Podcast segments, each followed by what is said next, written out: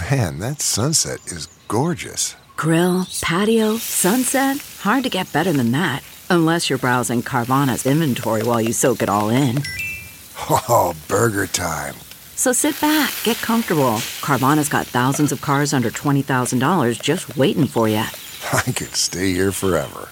Carvana, where car buying meets comfort, meets convenience.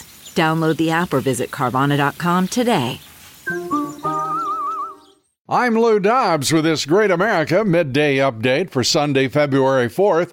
The U.S. military carried out strikes against Houthi rebels, bombing 36 targets at 13 sites in Yemen overnight.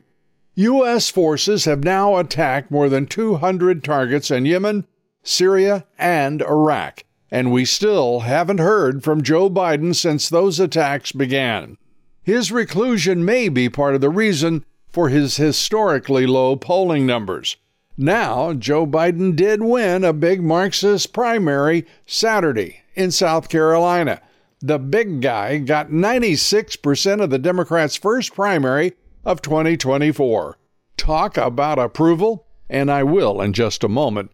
But first, that 96% you have to admit is impressive to say the least, but it's far less than it first appears as so many things are in these troubled times for truth. The problem is just a little over 130,000 Democrats voted in that primary. That's about 4% of the total registered voters in South Carolina.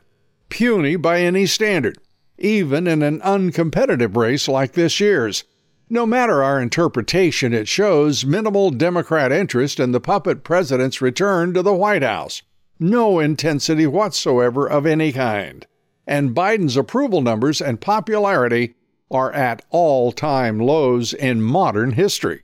Just how bad is that? Biden's popularity at this point in his term is not only worse than Jimmy Carter's for crying out loud, it's a full 20 points lower than Carter's. Carter, 58%. Biden, 38% the worst going back to President Eisenhower's first term in office. Our guests today are author Mike McCormick. He wrote The Case to Impeach and Imprison Joe Biden. Please join us. Thank you. Have a great day. This is Lou Dobbs with a Great America Midday Update.